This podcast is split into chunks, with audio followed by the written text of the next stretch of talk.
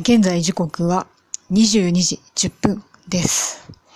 えー今日は一日朝から晩までずっと仕事が終わらずにずっとやっていまして、えーなんとこれが今日初めて声を出す機会です。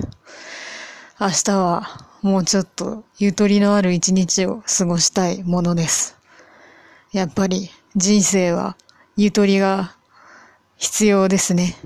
そしてゆとりを作るのも自分自身ということで明日は素晴らしい一日をデザインしたいなと、えー思います。